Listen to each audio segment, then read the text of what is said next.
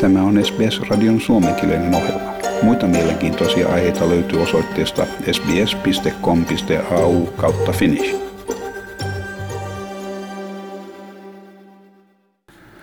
Britannian hidas, mutta vakaa kolmen kuukautta jatkuneen sulkutilan poistaminen pysyy aikataulussaan. Pääministeri Boris Johnson sanoi, että talouden avaaminen tapahtuu suunnitelmien mukaisesti ensi viikolla. Maanantaina 12. päivä 4. kaikki kaupat ja kuntosalit, kampaamot ja ulkoilmatarjoulu käynnistyy uudelleen koko Britanniassa. Boris Johnson sanoo aikovansa silloin myös itse käydä oluella. I can today confirm that from Monday the 12th of April we will move to step two of our roadmap. Reopening shops, gyms, zoos, holiday campsites, personal care services like hairdressers, and of course beer gardens and outdoor hospitality of all kinds. And on Monday, the 12th, I will be going to the pub myself and cautiously but irreversibly raising a pint of beer to my lips. Boris Johnson sanoi, että oli liian aikaista päättää, voisivatko britit ryhtyä suunnittelemaan ulkomaille suuntautuvia lomamatkoja. Pääministeri sanoi, että hallitus kokeilisi jonkinlaista rokotuspassijärjestelmää, mikä tarjoaisi ihmisille mahdollisuuden todistaa olevansa suojeltuja COVID-19 tartunnalta.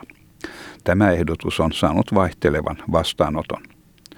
Boris Johnson myönsi, että siihen liittyi monimutkaisia eettisiä ja käytännönkin näkökohtia. Turvallisuutta on vaikeaa määritellä ainoastaan rokotuksen perusteella, koska on ihmisiä, jotka terveydellisistä syistä eivät voi rokottautua, joten järjestelmä on laadittava niin, että vältytään syrjinnältä.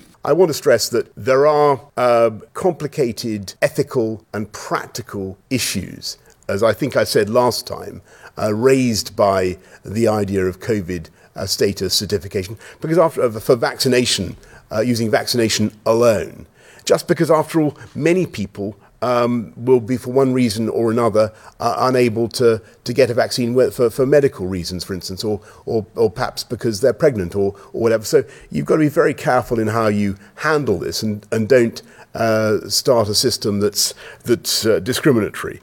Yksi uusi toimi on sivuvirtaustestisarjojen ilmainen jakelu, mitkä pystyvät antamaan testituloksen puolessa tunnissa. Nämä ovat Britanniassa jokaisen saatavilla kaksi kertaa viikossa. Ja Yhdysvalloissa tohtori Rochelle Valensky, joka johtaa tautien torjunnan ja ehkäisyn keskuksia, sanoi, että tällä hetkellä nuoret johtavat uusimpia tartuntatilastoja varttuneiden amerikkalaisten välttäessä rokotusten kautta pahimmat sairastumiset senioriden joukossa. Valkoisen talon COVID-koordinaattori Andy Slavit sanoi nuorten urheilun ja koulunkäynnin ulkopuolisten harrastusten olevan osasyynä koronaviruksen leviämiseen kuluneen kuukauden aikana. Hän sanoi, että taistelu koronavirusta vastaan ei ollut läheskään ohi, kaukana siitä. Hän sanoi, että pahin mitä voisi tapahtua olisi, että erehtyisimme virheellisesti pitämään edistystä voittona viruksesta. Jos nyt peräännymme taistelusta, tulemme näkemään lukemattomien amerikkalaisten joutuvan pandemian uhreiksi. Siksi jokaisen meistä on tehtävä osamme taistelussa virusta vastaan. Ja tässä siis Andy Slavit. The war against COVID-19 is far from over, far from won. The worst thing we could do right now would be to mistake progress for victory. If we let our guard down now, we will see more of our fellow Americans get sick and die unnecessarily. Each of us can act to prevent this. Our message remains the same as it's been all the way through. Do your part, and together we will save lives and we will put this pandemic behind us sooner rather than later. Muualla maailmassa, kuten Intiassa, on kirjattu suurin päivittäinen tartuntojen määrä sitten pandemian alun. Yli 103 000 tartuntaa on todettu, minkä tuloksena viranomaiset ovat joutuneet sulkemaan liikeyrityksiä ja kirkkoja. Haiti puolestaan on esittänyt huolestumisensa siitä, että maahan ei ole tullut ainuttakaan rokotusannosta tarjottavaksi maan 11 miljoonan ihmisen väestölle.